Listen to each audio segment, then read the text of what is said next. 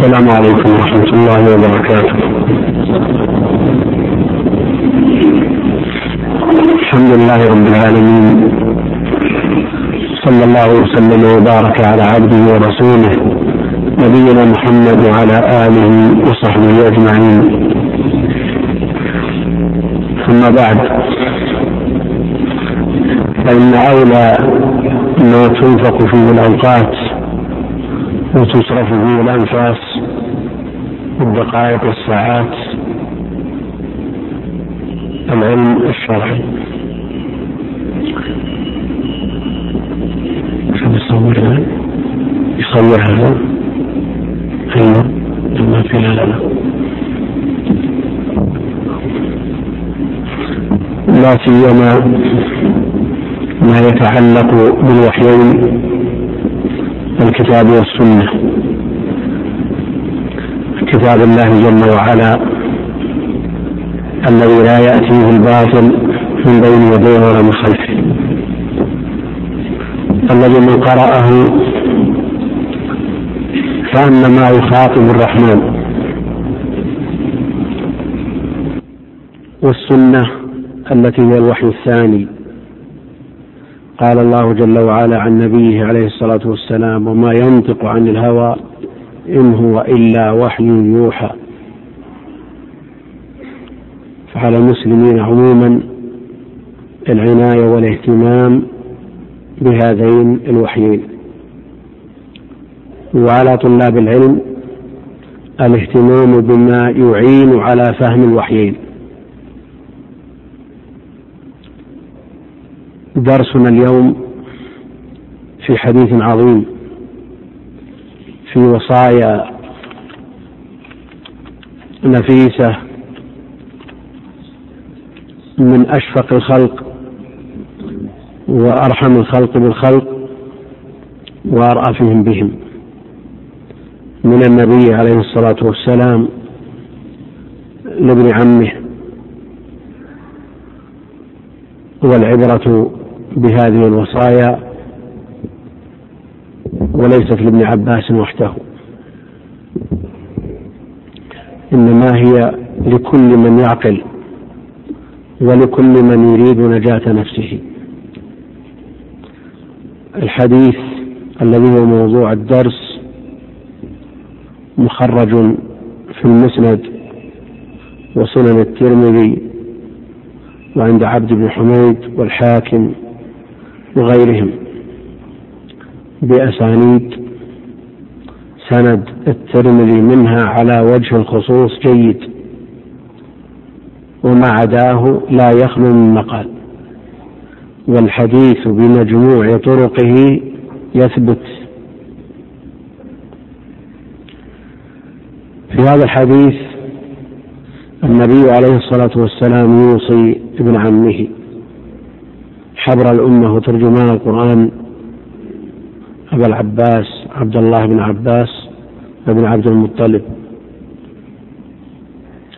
الذي أوصاه النبي عليه الصلاة والسلام بهذه الوصايا النفيسة ودعا له بأن يفقهه الله في الدين وأن يعلمه التأويل. يفقهه في الدين ومن يرد الله به خيرا يفقهه في الدين.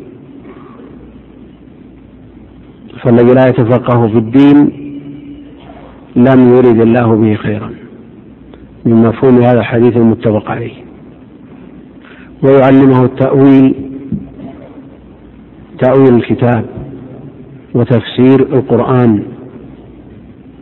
والقرآن هو الدستور الذي أنزل ليعمل به. وخير الناس من تعلم القرآن وعلمه. وابن عباس في هذا الباب له القدح المعلى بدعوة النبي بسبب دعوة النبي عليه الصلاة والسلام. فضائل ابن عباس ومناقب ابن عباس تحتاج إلى دروس. وسيرة ابن عباس ومنهجه في العلم والتعليم وكيفية الأخذ عن الشيوخ وكيفية تربية التلاميذ يحتاج إلى جلسات. توفي ابن عباس سنة ثمان وستين بعد أن كف بصره بالطائف. يقول ابن عباس رضي الله عنهما كنت خلف النبي صلى الله عليه وسلم. كنت خلف النبي صلى الله عليه وسلم. وهذا الكلام يحتمل امورا. الاحتمال الأول أن النبي عليه الصلاة والسلام كان راكبا على دابة وكان خلفه على ظهر هذه الدابة وهو ما يسمى بالإرداف. ويصح أن يقال إنه خلفه. ويصح أن يقول كنت خلف النبي صلى الله عليه وسلم. والإرداف معروف حكمه وثبوته عن النبي عليه الصلاة والسلام فقد أردف الحسن والحسين ومعاذ وأسامة والفضل بن العباس وغيرهم حتى جمع ابن مندة كتابا في من أردفهم النبي صلى الله عليه وسلم فزادوا على الثلاثين. هذا الاحتمال الأول أنهما على دابة. الاحتمال الثاني أن يكون خلف النبي عليه الصلاة والسلام وهما يمشيان على الأقدام.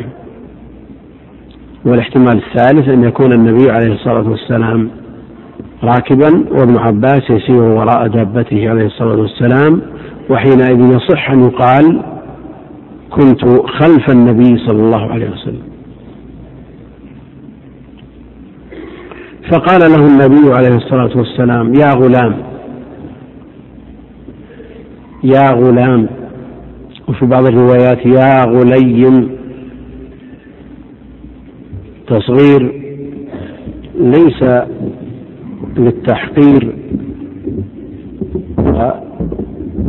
مقاصد التصغير كثيرة منها التحقير لكن منها التعظيم. ومنها التمليح يا غليم ابن عباس غلام بلا شك لأنه عند وفاة النبي عليه الصلاة والسلام قد ناهز الاحتلام. ناهز الاحتلام في الثالثة عشرة من عمره؟ يعني لم يحتلم لم يكلف بعد. ولذا كانت أكثر مروياته عن الصحابة.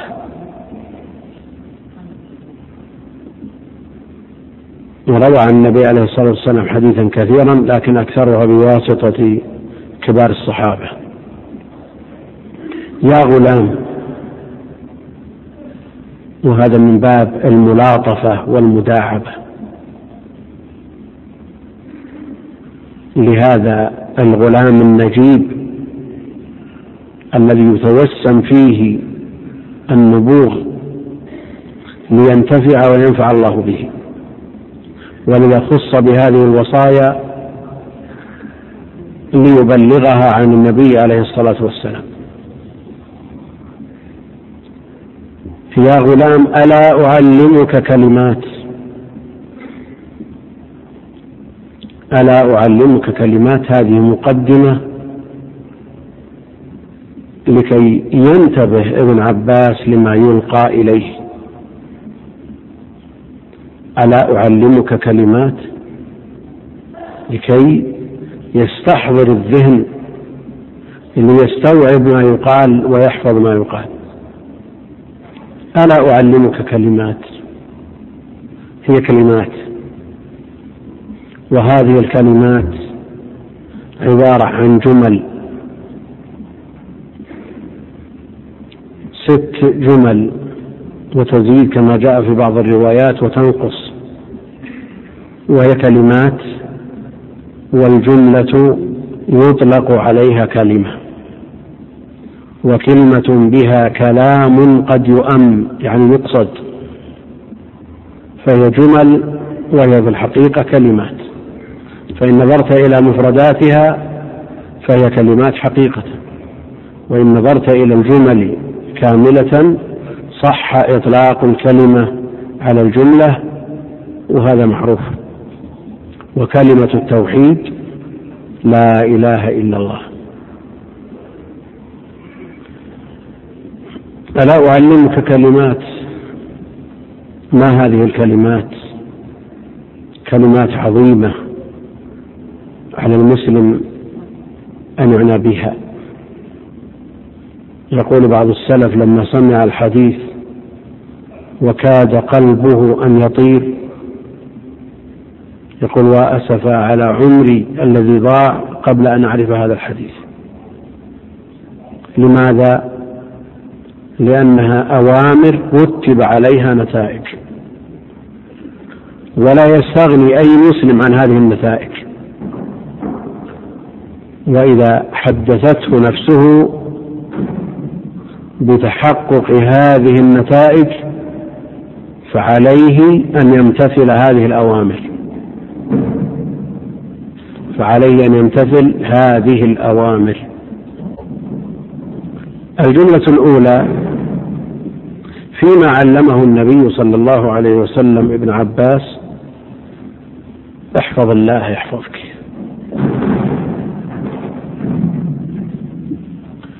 احفظ الله يحفظك.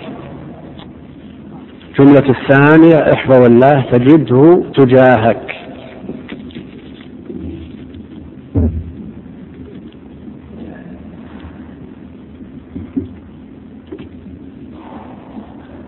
احفظ الله يحفظك. معناه احفظ أوامر الله فلا تضيعها واحفظ حدود الله فلا تتجاوزها. واحفظ ما جاءك عن الله من محظورات لتجتنبها فمن حفظ الأوامر وفعلها وعرف النواهي واجتنبها حصل له جواب الطلب. احفظ الله يحفظك. والجزاء من جنس العمل. فمن حفظ الله يعني حفظ حدود الله وأوامر الله واجتنب ما نهاه الله عنه وحفظ جوارحه حفظه الله جل وعلا. وبالمقابل نسوا الله فنسيهم. الجزاء من جنس العمل. احفظ الله يحفظك. ويكون هذا الحفظ بحفظ حدوده وحفظ الجوارح. ولذا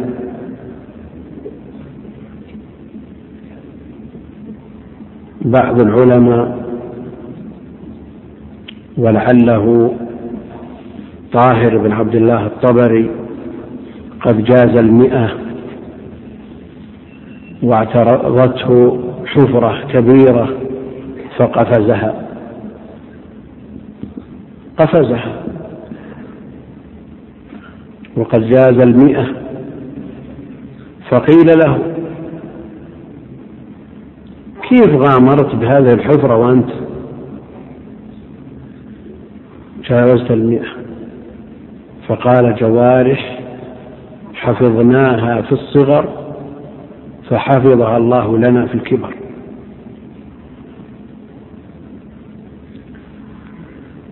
ومن الشواهد على ذلك شيء أدركناه. إمام مسجد في الرياض قبل ثلاثين عام أيام الحفريات العميقة للمجاري. كان يؤم مسجد فخرج من المسجد وهو كفيف البصر والذي أجزم به أنه يناهز المئة. خرج من المسجد فوقع في حفرة عميقة جدا. ففزع الناس لما الشيخ سقط. وكبير جدا. لما أخرجوه من هذه الحفرة فإذا به لم يمسه شيء من الأذى إلا العصا انكسر. وهذا الشيخ معروف بالصلاح. احفظ الله يحفظك احفظ البدن احفظ العقل لا يضيع عقلك بما لا ينفعك عاقل تضيع عقلك وتهدر عقلك فيما لا ينفعك احفظه من الصغر يحفظ لك في الكبر. احفظ علمك من المخالفات يحفظ لك حتى وتثبت وتسدد حتى الموافاة. فاحفظ الله يحفظك. كلام عام مطلق. يتناول جميع ما يمكن حفظه من قبل العبد والجزاء من جنس العمل. احفظ الله تجده تجاهك. وفي الرواية الأخرى احفظ الله تجده أمامك. والمعنى واحد. تجاهك والأصل وجاهك بالواو والمقصود به أمامك. وفي حديث صلاة الخوف فصفت طائفة مع النبي مع النبي صلى الله عليه وسلم وطائفة وجاه العدو يعني مقابل العدو أمام العدو. وكون الرب جل وعلا تجاهه وأمامه بمعنى أنه يقاد إلى كل خير. يقاد إلى كل خير. يقاد إلى ما يوصله إلى السلامة الأبدية والنعيم السرمدي.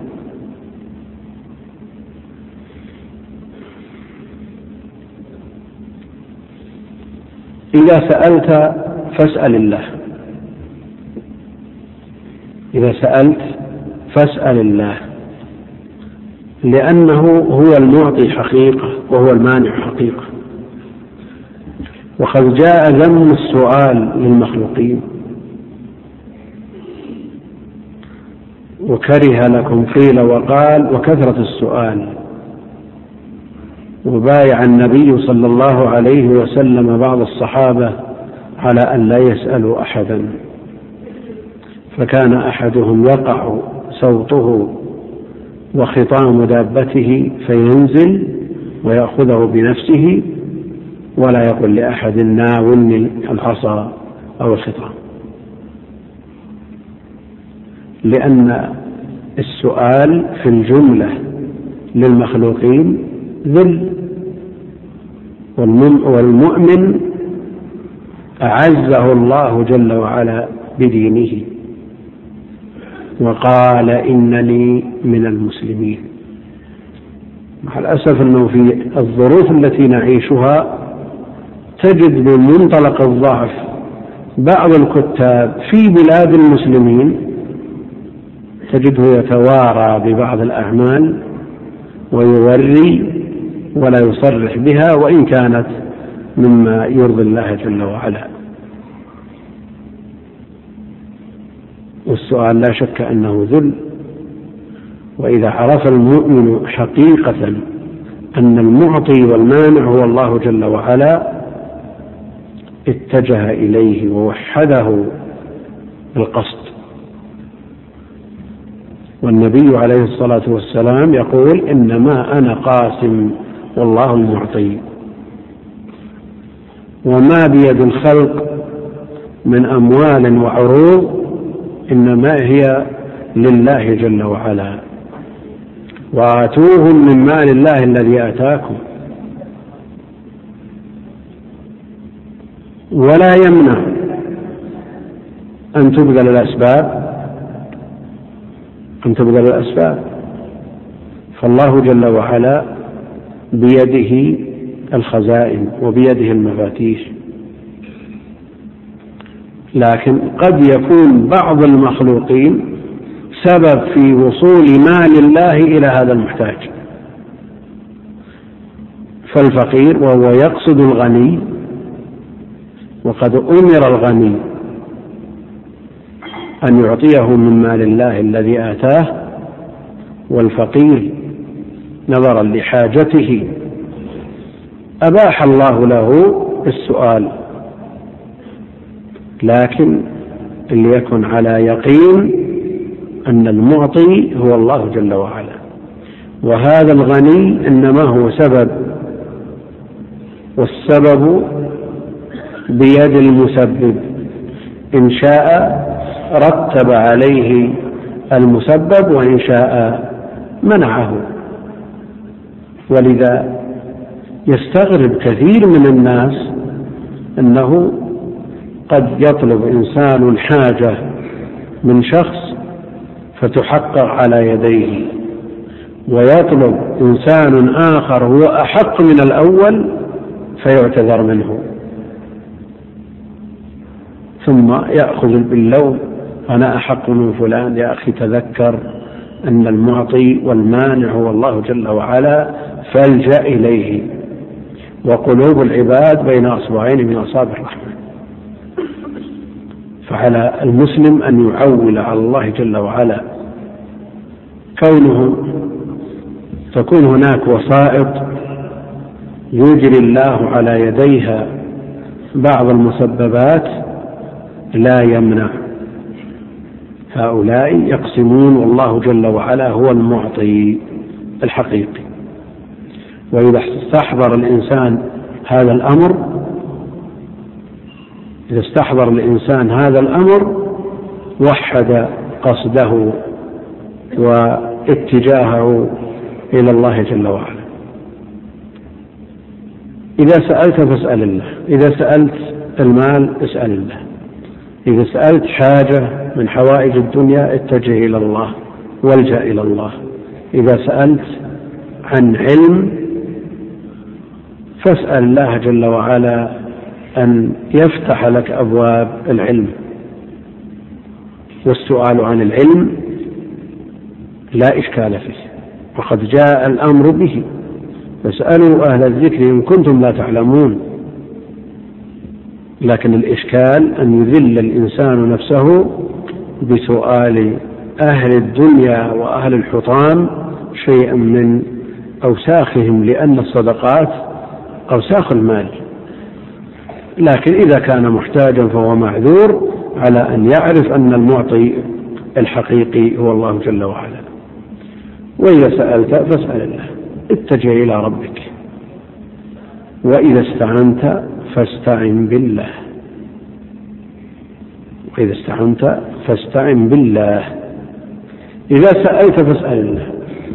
لا يجوز لأحد أن يسأل أحدا كائنا من كان مما لا يقدر عليه إلا الله. يسأل مخلوق شيئا لا يقدر عليه. يسأل ميت هذا شرك. يسأل مخلوق حي أمرا لا يقدر عليه هذا أيضا شرك. لكن إذا كان مما يقدر عليه فهو سبب. فهو سبب. والسبب لا بد أن يكون إما شرعيا أو عاديا. ومثل هذا جعله الله جل وعلا سبب وهو أيضا سبب عادي. جرت العادة بأن المسلم ينفع أخاه بما يستطيع وإذا استعنت فاستعن بالله. والاستعانة لا تجوز إلا بالله جل وعلا. وهي من فروع توحيد العبادة التي لا يجوز صرفها إلا لله جل وعلا. ولذا قدم المعمول في سورة الفاتحة ليدل على الحصر إياك نعبد وإياك نستعين. إياك نستعين يعني لا بغيرك. إياك نعبد وإياك نستعين هذه الآية التي تمر بالمسلم عشرات المرات في اليوم والليلة قد لا تحرك فيه ساكنا ولها منازل كثيرة. ذكر ابن القيم في في مدارج السالكين في بيان منازل إياك نعبد وإياك نستعين الشيء الكثير في كتاب يقع في ثلاث مجلدات.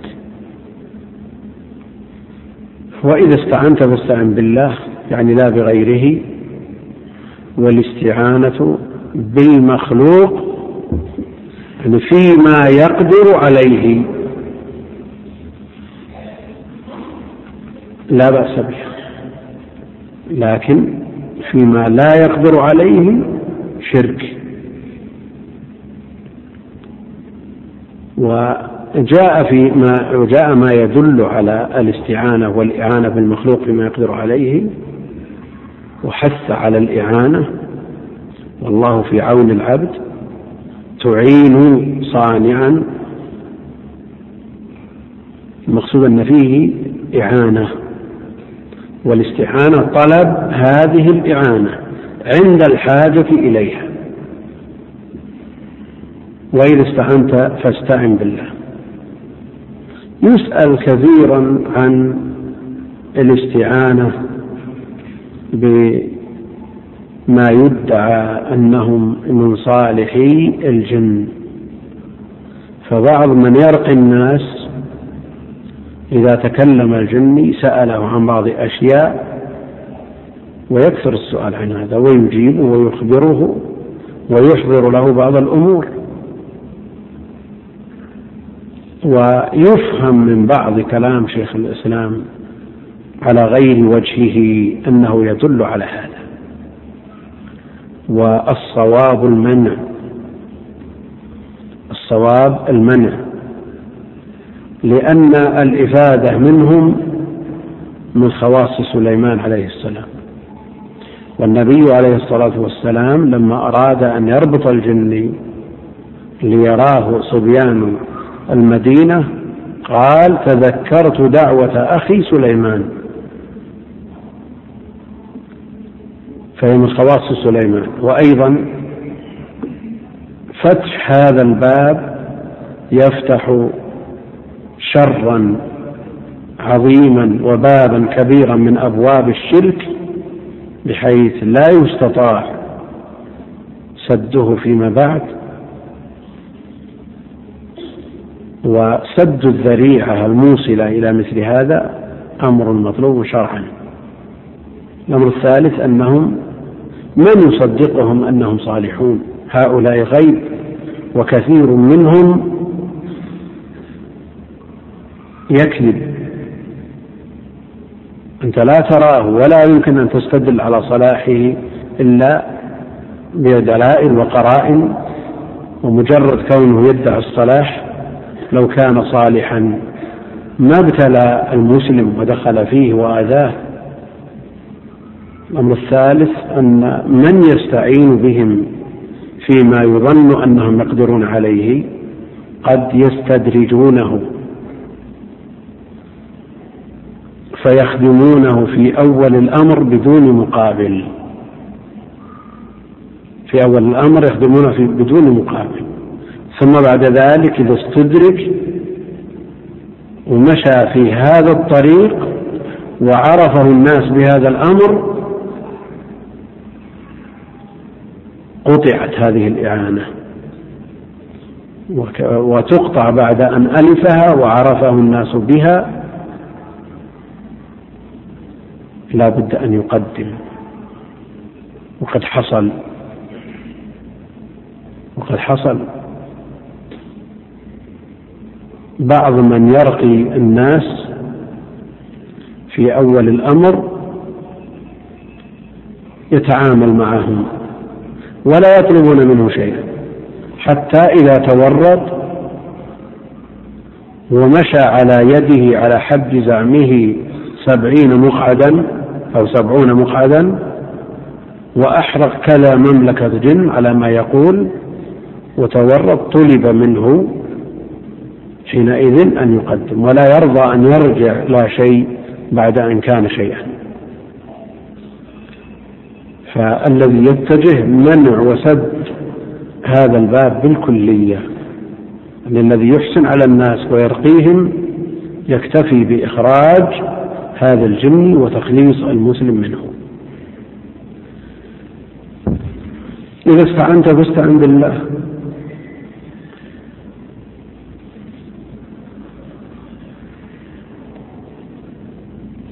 واعلم أن الأمة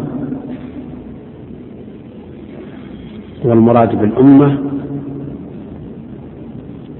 جميع من على وجه الأرض مما يشمل أمة الإجابة وأمة الدعوة. لأن ال هذه جنسية تشمل الجميع. الأمة بكاملها. لو اجتمعت الآن لو اجتمع من على وجه الأرض من الأمة من الإنس فقط سبعة مليارات لو هؤلاء كلهم اجتمعوا كلهم اجتمعوا على أن ينفعوك بشيء لم ينفعوك إلا بشيء قد كتبه الله لك. لم ينفعوك بشيء إلا بشيء قد كتبه الله لك.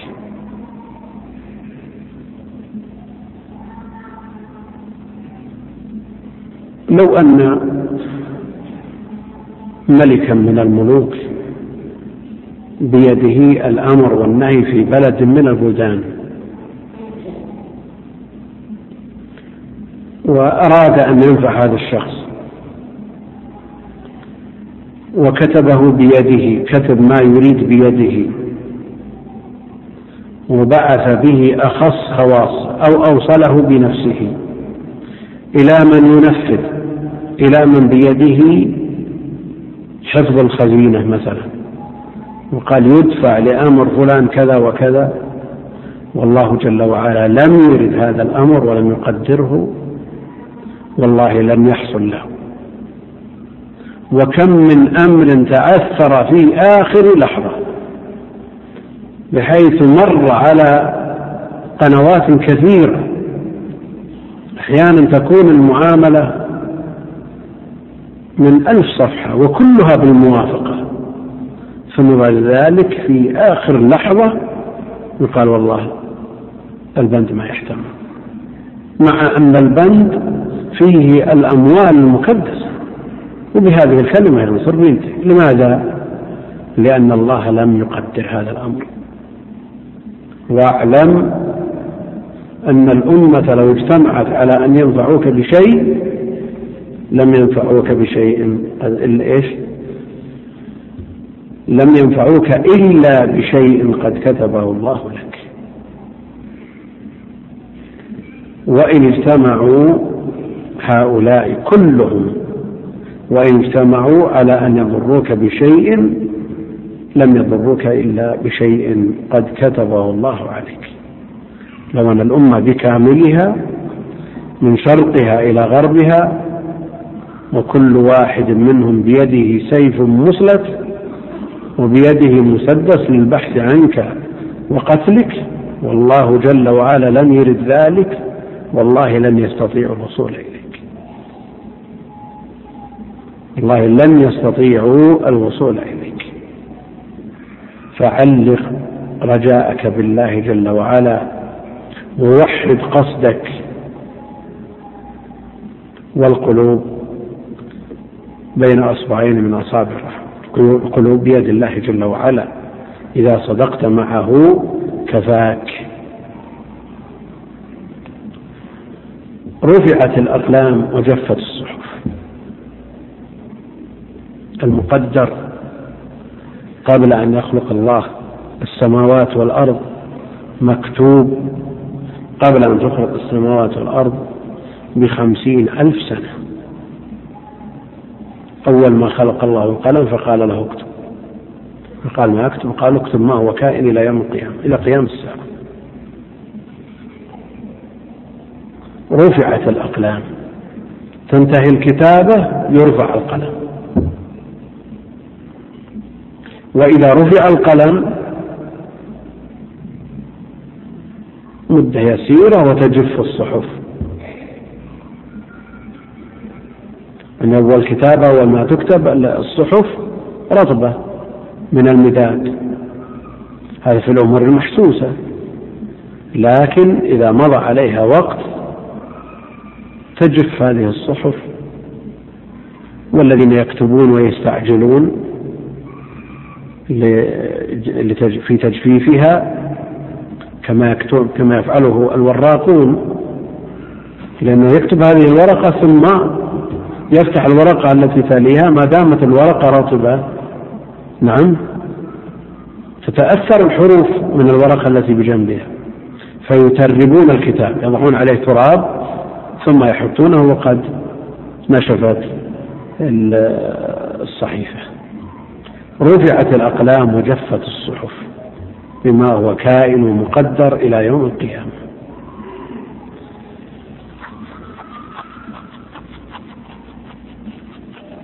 رواه الترمذي وقال حديث حسن صحيح. رواه الترمذي وقال حديث حسن صحيح. رواه الترمذي من رواية حنش الصنعاني عن ابن عباس وهذا الطريق هو أقوى الطرق وأصحها وقال حديث حسن صحيح وكلام أهل العلم في مراد الترمذي بقوله حسن صحيح كلامهم يطول في هذا. حتى وصلت الأقوال في ذلك إلى أربعة أو خمسة عشر قولا. لأنه كيف يجمع الترمذي بين وصفين متغايرين؟ حسن صحيح. الحكم عليه بالحسن يدل على أنه قصر عن مرتبة الصحة وإرداف ذلك الحكم بقوله صحيح يدل على أنه بلغ الغاية. فكيف يحكم عليه بأنه قصر عن الغاية؟ وقد بلغها. أهل العلم يستشكلون مثل هذا التعبير ومثل هذا الأسلوب من الإمام الترمذي والأجوبة كثيرة جدا. يعني مثل ما تقول لطالب مثلا ما تقديرك في الشهادة؟ يقول لك جيد جدا ممتاز. كيف جيد جدا ممتاز؟ يعني جيد جدا ما وصل الامتياز. وممتاز يعني إنه بلغ مثل حسن صحيح حسن صحيح. كيف يجتمع أكثر من تقدير؟ نقول نعم يجتمع. كيف يجتمع؟ إذا انفكت الجهة. إذا حملنا الحسن على وجه والصحة على وجه. يعني في في تعبيرنا وأسلوبنا إذا قال الطالب تقديره جيد جدا ممتاز يعني جيد جدا في التقدير العام وممتاز في مواد التخصص. ماشي. صح ولا لا؟ ماشي. لأن انفكت الجهة الآن في قول الترمذي حسن صحيح يمكن أن تنفك الجهة. فإن كان الحديث مرويا من طريقين فأحدهما حسن والثاني صحيح.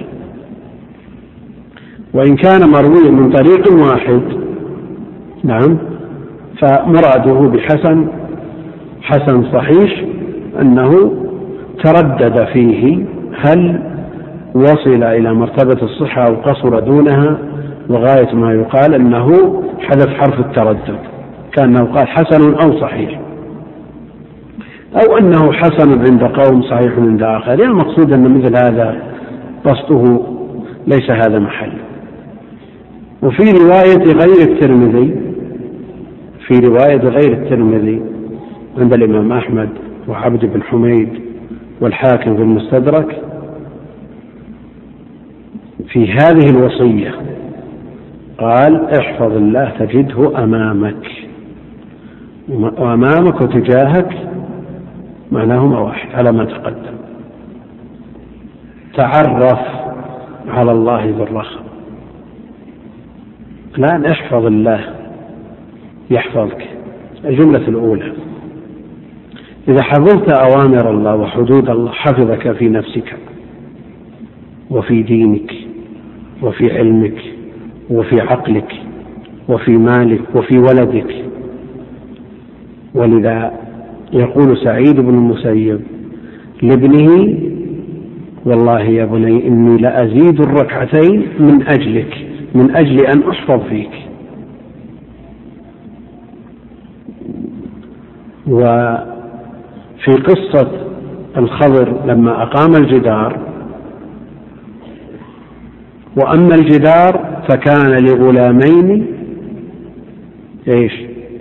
يتيمين والسبب في ذلك كان أبوهما صالحا. يعني حفظا بصلاح أبو أبيهما بعد وفاته. فإذا حفظت الله وحفظت أوامره وحفظت حدوده وحفظت الرأس وما وعى والبطن وما حوى حفظك الله جل وعلا.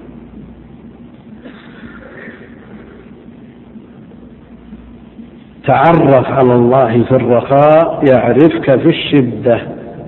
تعرف على الله في الرخاء يعرفك في الشدة. يعني تقرب إليه في حال الرخاء في حال الصحة في حال الفراغ في حال الغنى في حال الشباب والقوة. تعرف إلى الله في هذه الأحوال يعرفك متى في حال الشدائد. إذا اشتدت بك الأمور وضعفت قوتك يعينك على عمل ما كنت تعمل وأنت صحيح شحيح. في حال الفقر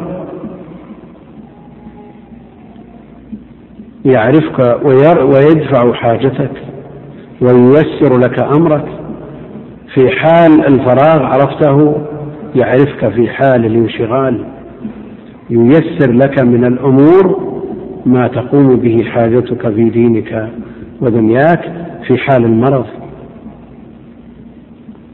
تعرف على الله في الرخاء يعرفك في الشدة. من الأمثلة الواضحة كثير من من الأخيار في أوقات المواسم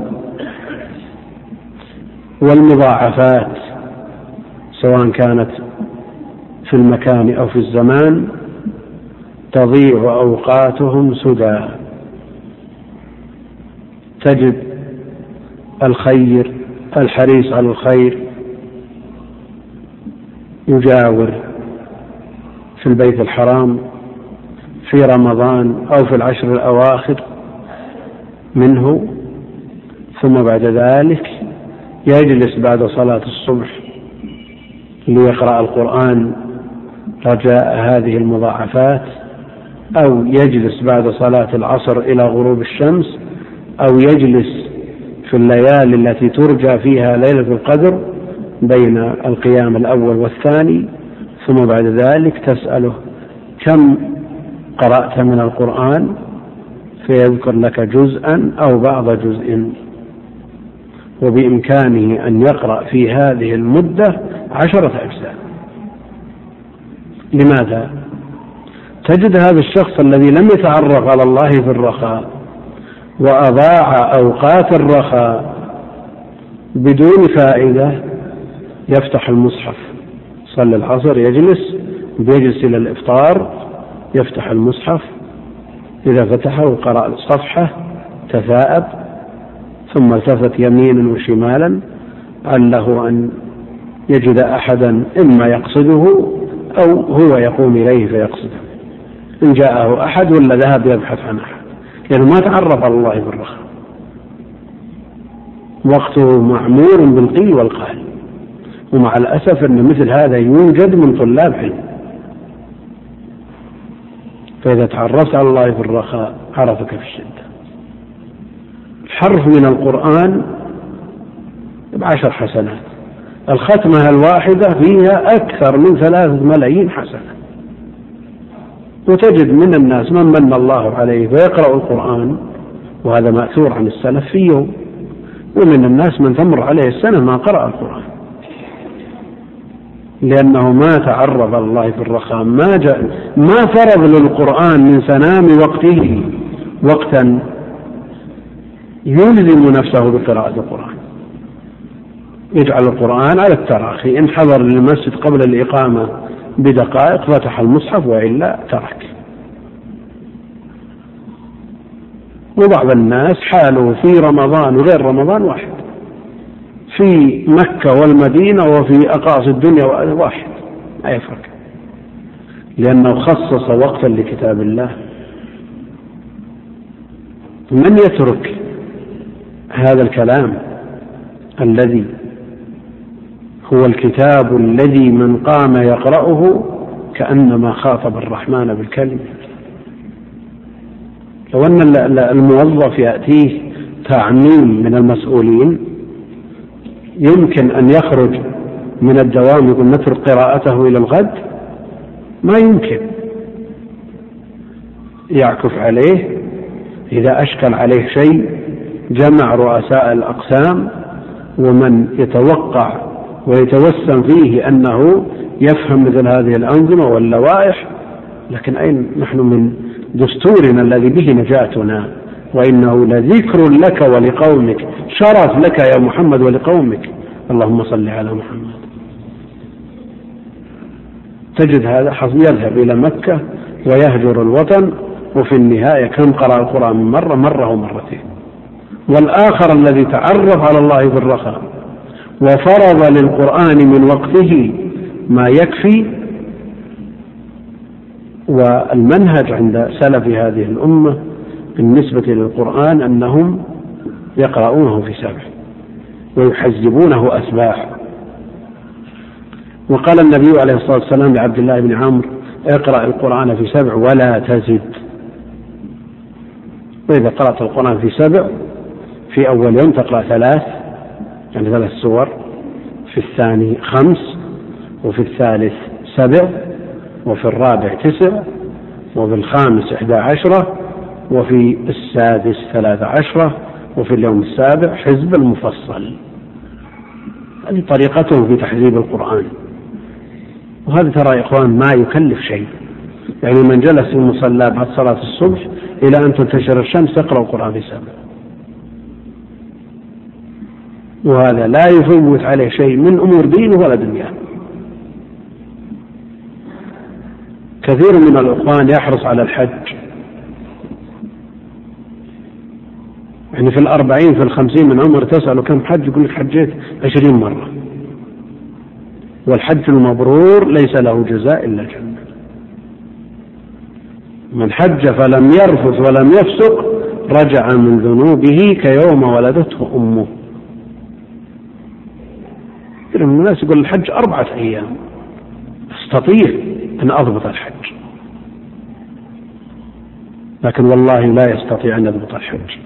إذا كان طول أيام السنة في القيل والقال لا بد وأن يستوعب هذه الأيام الأربعة في القيل والقال. تعرف على الله بالرخاء يعرفك الشدة. هذه أوقات شدة. إيش معنى شدة؟ شدة أنت تحرص على اغتنامها. أوقات ضيقة. فأنت تحرص عليها. تغتنم هذه الأوقات لكن ما توفق لاغتنامها وأنت ما تعرفت على الله بالرخاء. حديث الثلاثة الذين أووا إلى الغار. فنزلت صخرة كبيرة سدت المخرج مخرج الغار. ما الذي نجاهم؟ ما السبب الذي نجوا به؟ أعمالهم الصالحة. أعمالهم الصالحة. والله ما نفعتهم لا أنسابهم ولا أموالهم إنما نفعهم أعمالهم الصالحة. منها البر بالوالدين ومنها البعد عن ارتكاب الفواحش ومنها حفظ الحقوق. والقصة معروفة في الصحيحين وغيرهم. من تعرف على الله في الرخاء إذا نزلت به شدة ضائقة. يعرفه الله جل وعلا. انظروا إلى قيمة الذكر. فلولا أنه كان من المسبحين للبث في بطنه إلى يوم يبعثون. تعرف على الله في الرخاء فعرف في الشدة. لكن اللي ما قدم شيء لا يبالي بأي واد هلك. ما قدم شيء. فعلى الإنسان يحرص. عليه أن يحرص أشد الحرص على اغتنام الأوقات التي يمكنه أن يقدم فيها. لابد أن يمر عليك أيام لا تستطيع. ولذا المريض والمسافر يكتب لهما ما كان يعملانه في حال الإقامة والصحة. وهذا من فضل الله جل وعلا.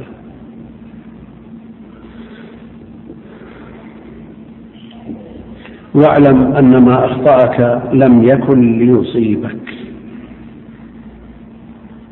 واعلم أن ما أخطأك لم يكن ليصيبك. هذا الأمر الذي وقع عليك أن ما أخطأك لم يكن ليصيبك. تريد أمرا وتطلبه فينزل لغيرك. أنا لو قدم لو قدر أن خمسة أو عشرة تقدموا لوظيفة وسابقوا على هذه الوظيفة فظفر بها أحدهم. تجد الواحد من التسعة يقول أنا أحق بهذه الوظيفة. أنا درجاتي أعلى من درجاتي. أنا قدراتي أكثر من قدراتي. أنا عندي تزكيات أكثر من تزكياتي. نقول أخطأك هذا الأمر. لماذا؟ نعم هذا واعلم أن ما أخطأك لم يكن ليصيبك. هذا قدر. وما أصابك لم يكن ليخطئك. يعني ما أخطأك من خير وأنت تريده وتطلبه لم يكن ليصيبك. لأن هذه أمور مكتوبة. وما أصابك لم يكن ليخطئك. أنت تمشي في الطريق فنزل صخرة. فكسرت عضو من أعضائك. أو عثرت في حفرة فانكسرت رجلك تتحسر وتندم أنك ما جيت مع هذا الطريق. كيف أنا ما رحت مع الشارع الثاني؟ ما أصابك لم يكن ليخطئك. فعليك بهذا أن ترضى وتسلم. خلاص فاتك هذا الأمر. الله جل وعلا ما كتبه لك. أصابك هذا الأمر الله جل وعلا قدره عليك ولا مفر مما قدره. وكن صابرا للفقر والدرع الرضا بما قدر الرحمن واشكره واحمد. واعلم أن النصر مع الصبر واعلم أن النصر مع الصبر. يريد الإنسان أن ينتصر. ينتصر على عدوه.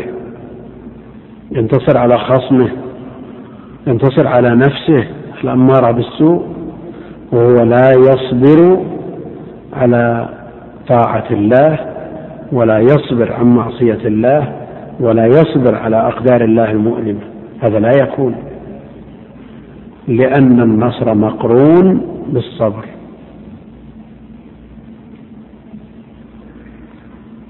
الذين آمنوا اصبروا وصابروا ورابطوا واتقوا الله لعلكم تفلحون. لا بد من الصبر والمصابرة.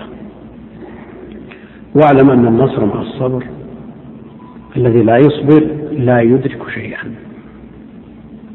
الذي يستحسر ويستعجل الأمور لا يدرك شيئا.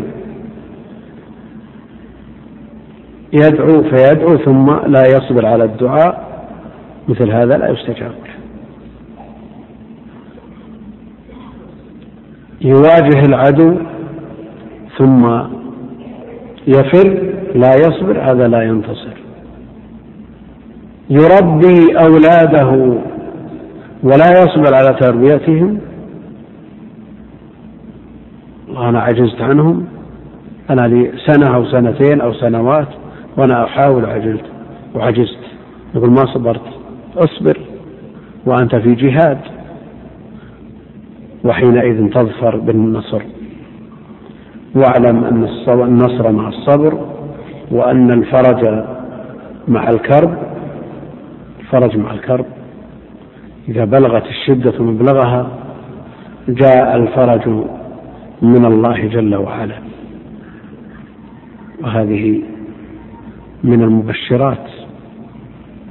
الإنسان إذا بلغ به الكرب مبلغه عليه أن يفعل ما أمر به أن يصدق مع الله جل وعلا ويبذل الأسباب المأمور بها وحينئذ يأتيه الفرج من الله جل وعلا وأن مع العسر يسرا. وأن مع العسر يسرا. العسر الشدة والضيق في النفس والمال والولد بجميع ما يحتمله هذا اللفظ من عسر. معه يسر.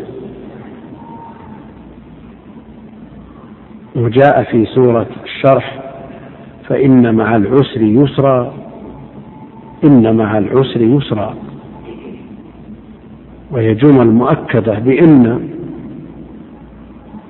وعرف العسر ونكر اليسر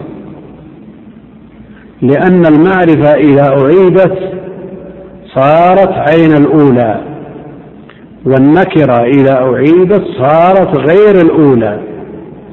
فالعسر هو العسر واليسر آخر.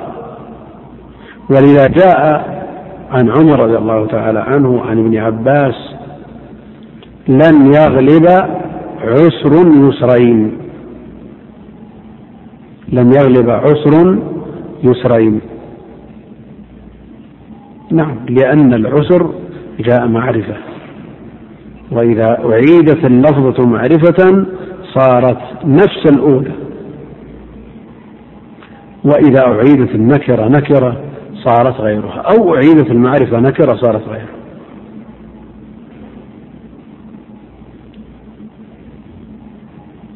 جاءني الرجل فأكرمت رجلا.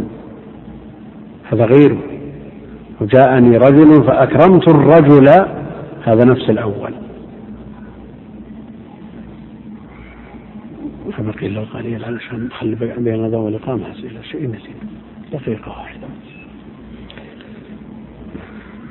هذا وجه قولهم لن يغلب عسر يسرين لأن الكلمة معرفة وأعيدت معرفة فصارت عينها والنكرة أعيدت نكرة فصارت غيرها فصار في الآيتين عسر واحد مع يسرين.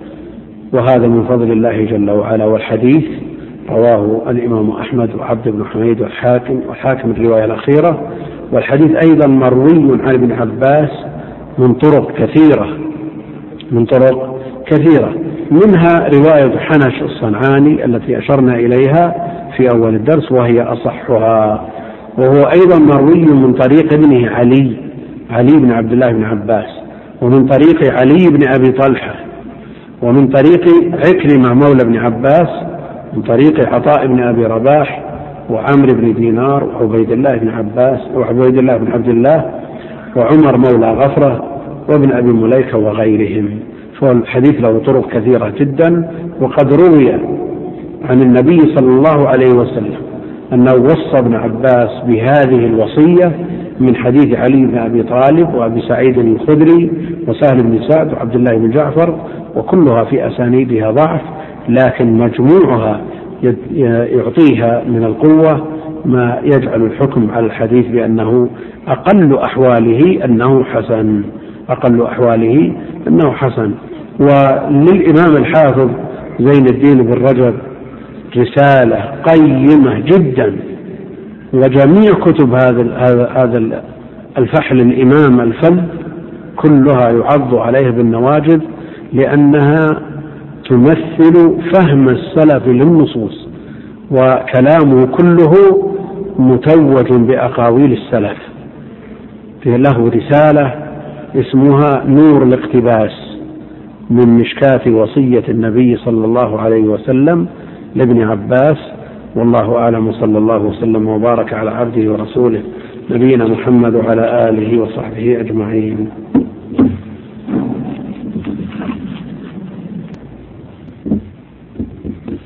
اللهم صل وسلم وبارك على عبدك ورسولك. هذا يقول ما حكم قراءة النفساء للقرآن والحائض؟ وخاصة من تعلم القرآن كذا السؤال.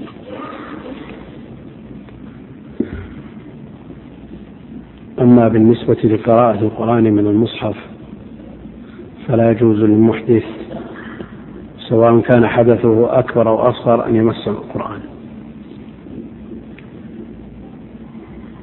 والجنب لا يقرأ شيئا من القرآن.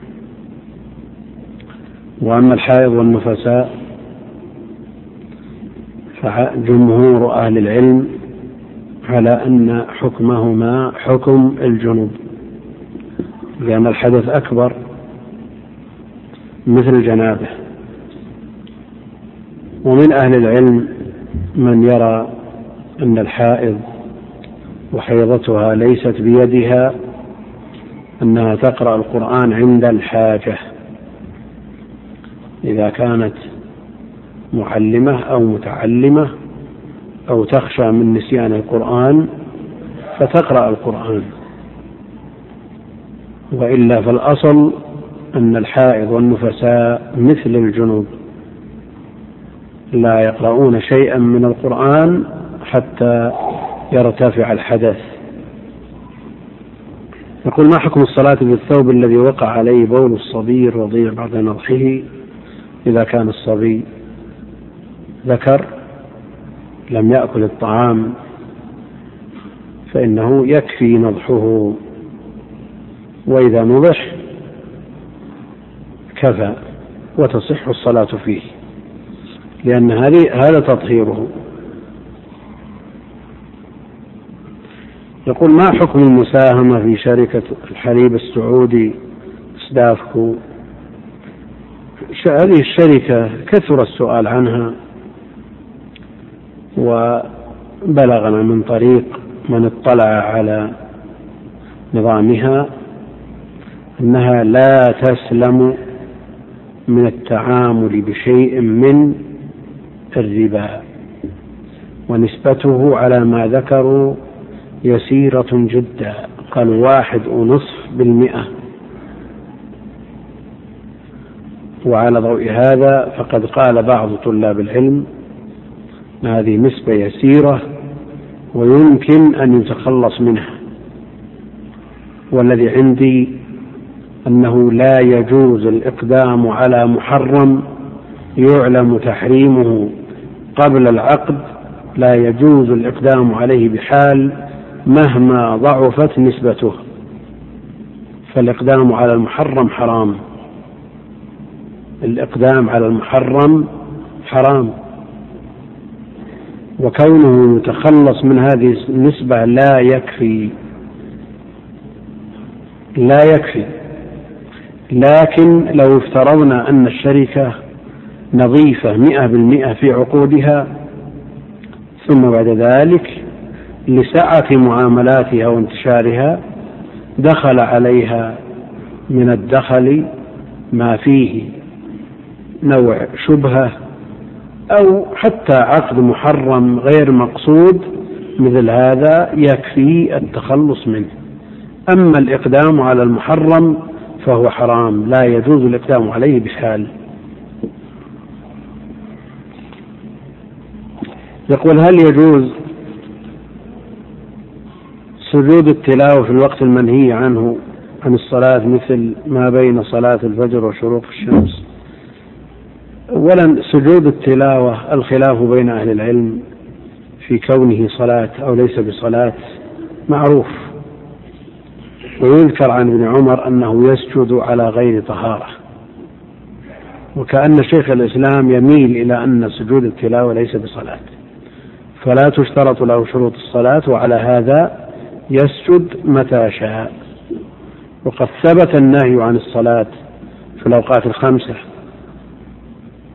من طلوع الفجر حتى تطلع الشمس ومن طلوعها حتى ترتفع وحين يقوم قائم الظهيرة حتى تزول الشمس ومن صلاة العصر إلى أن تتضيف الشمس للغروب ومن تضيفها إلى أن تغرب. هذه أوقات النهي الخمسة. صلوات التطوع.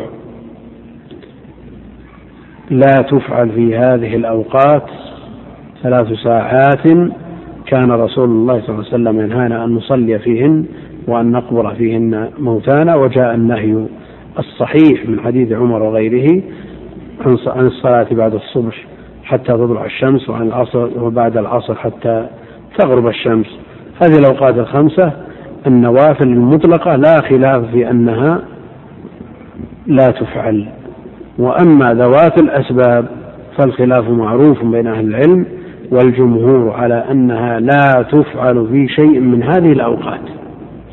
والشافعية يرون أن ذوات الأسباب تفعل في هذه الأوقات ويبقى النهي خاص بما لا سبب بما لا سبب له من التطوع. وشيخ الإسلام رحمه الله يميل إلى أن إلى قول الشافعية والمسألة بحثها والنظر في أدلتها وكيفية التعامل بين ما تعارض منها يحتاج إلى بسط طويل لأنه فيه شيء من الدقة لأن التعارض بين هذه النصوص من باب تعارض العموم والخصوص الوجهي وهذا دقيق ويحتاج إلى مرجحات. لكن خلاصة ما عندي في هذه المسألة أن التطوع المطلق لا يفعل في هذه الأوقات البتة وأما التطوع المربوط بسبب فللمسلم أن يفعله في في الوقتين الموسعين. في الوقتين الموسعين. وأما الأوقات الثلاثة المضيقة التي جاء التشديد فيها فلا يفعل فيها شيء حتى ما له سبب.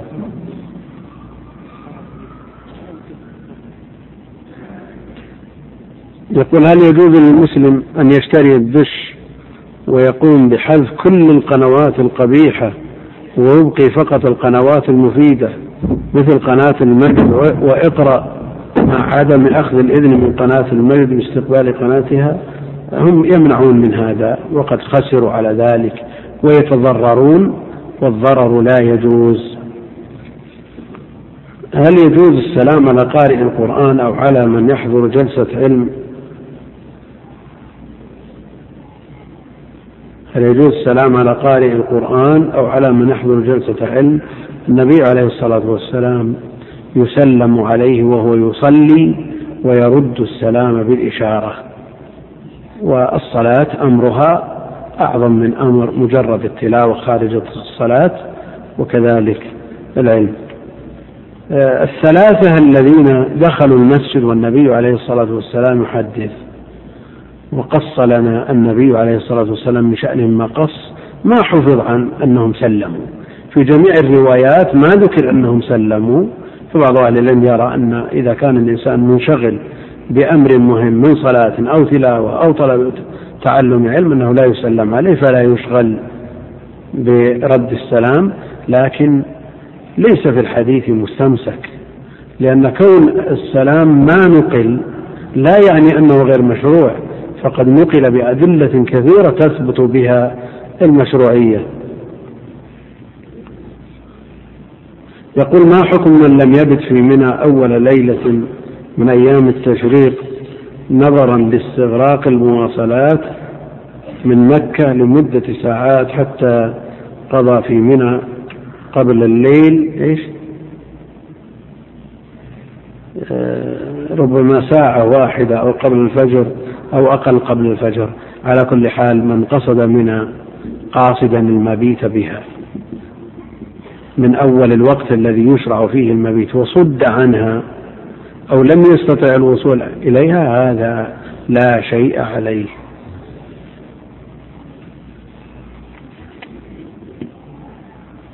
كيف نحصن أبناءنا بالأذكار الشرعية؟ كيفية التحصين؟ وما هي الأذكار الواردة في ذلك؟ شك أن الأب بالنسبة للأولاد غير المكلفين يشركهم معه ويدخلهم في أوراده ويحصنهم ويعوذهم كما جاء عن النبي عليه الصلاة والسلام أنه كان يعوذ الحسن والحسين فينفعهم إن شاء الله تعالى بذلك.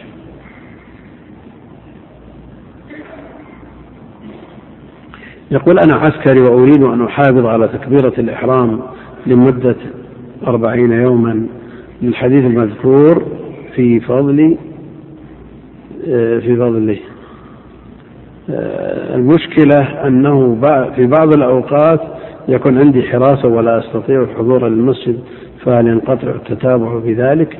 أولا الحديث ما يسلم من ضعف عند أهل العلم وإن حسنه بعضهم لكن الحديث فيه ضعف والمحافظة على تكبيرة الإحرام أمر مطلوب سواء ثبت الحديث أو لم يثبت. في الأربعين وغير الأربعين طول العمر وقد ذكر عن بعض السلف أنه ما فاتته تكبيرة الإحرام قال خمسين عاما. خمسين سنة ما فاتت تكبيرة الإحرام. وذكر عن سعيد بن المسيب أنه منذ أربعين سنة ما نظر إلى قفا أحد في الصلاة يعني في الصف الأول. فعلى المسلم أن يحرص على هذه الأمور.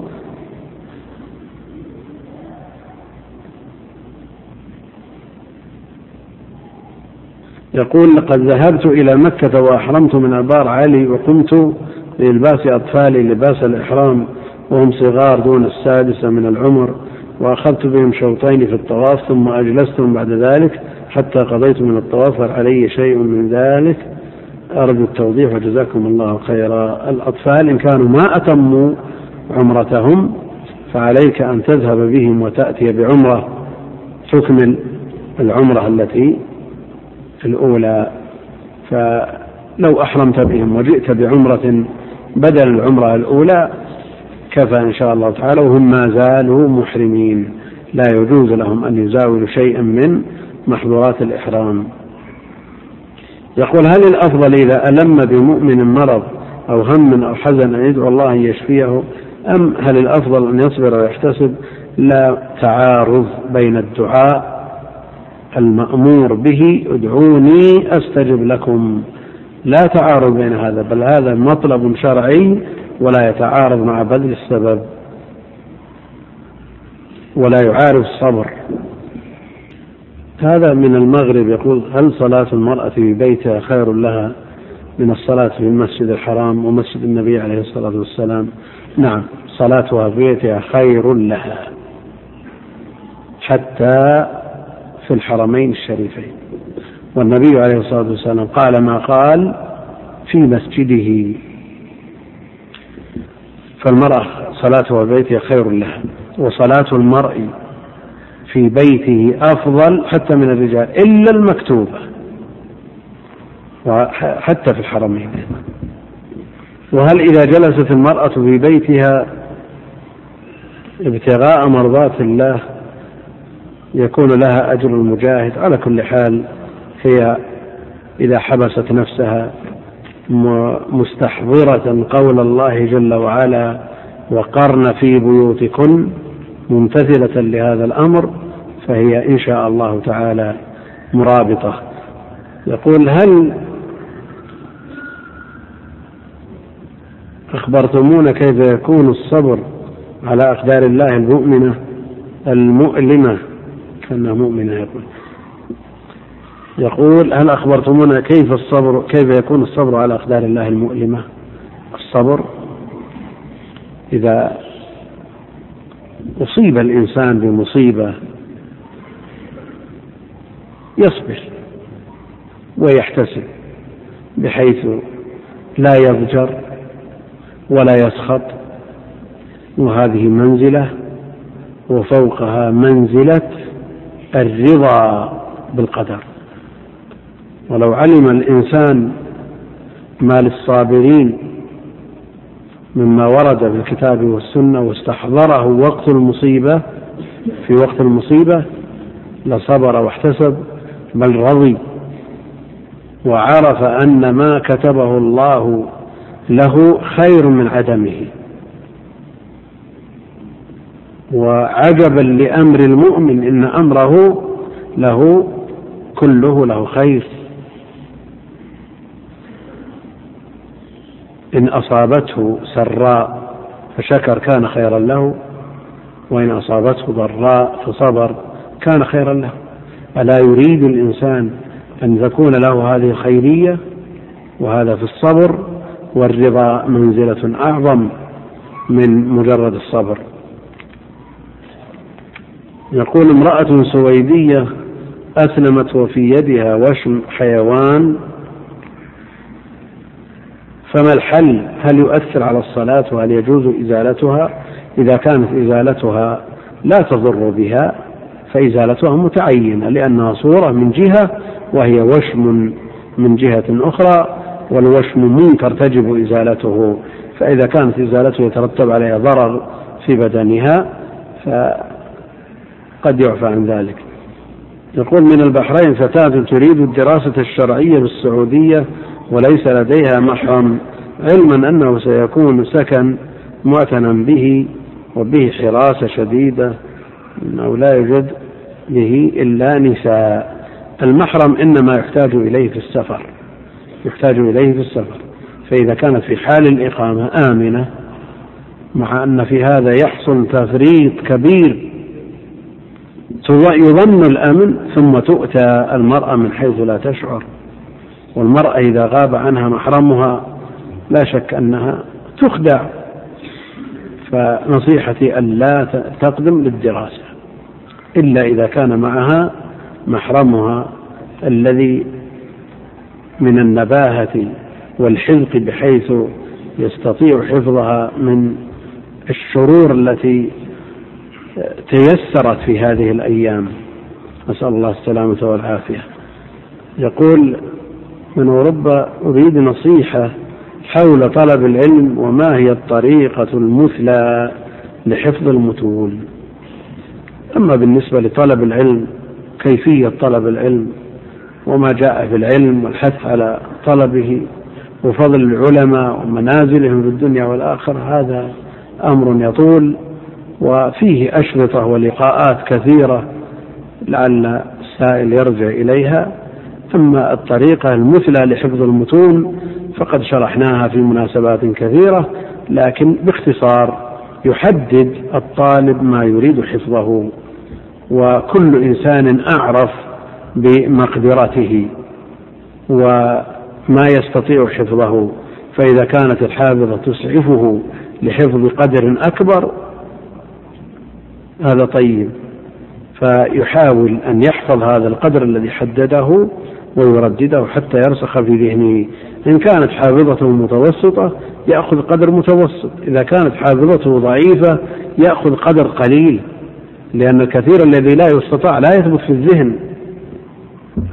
فمثل هذا إذا كرر هذا القدر وهذا النصيب الذي قرر حفظه في هذا اليوم حتى ضبطه وأتقنه وليحرص أن يحفظ بعد أن يقرأ النص على شيخ ليصحح له ويقوم له ويقرأ من نسخ صحيحة موثقة لأنه إذا حفظ على خطأ استمر الخطأ.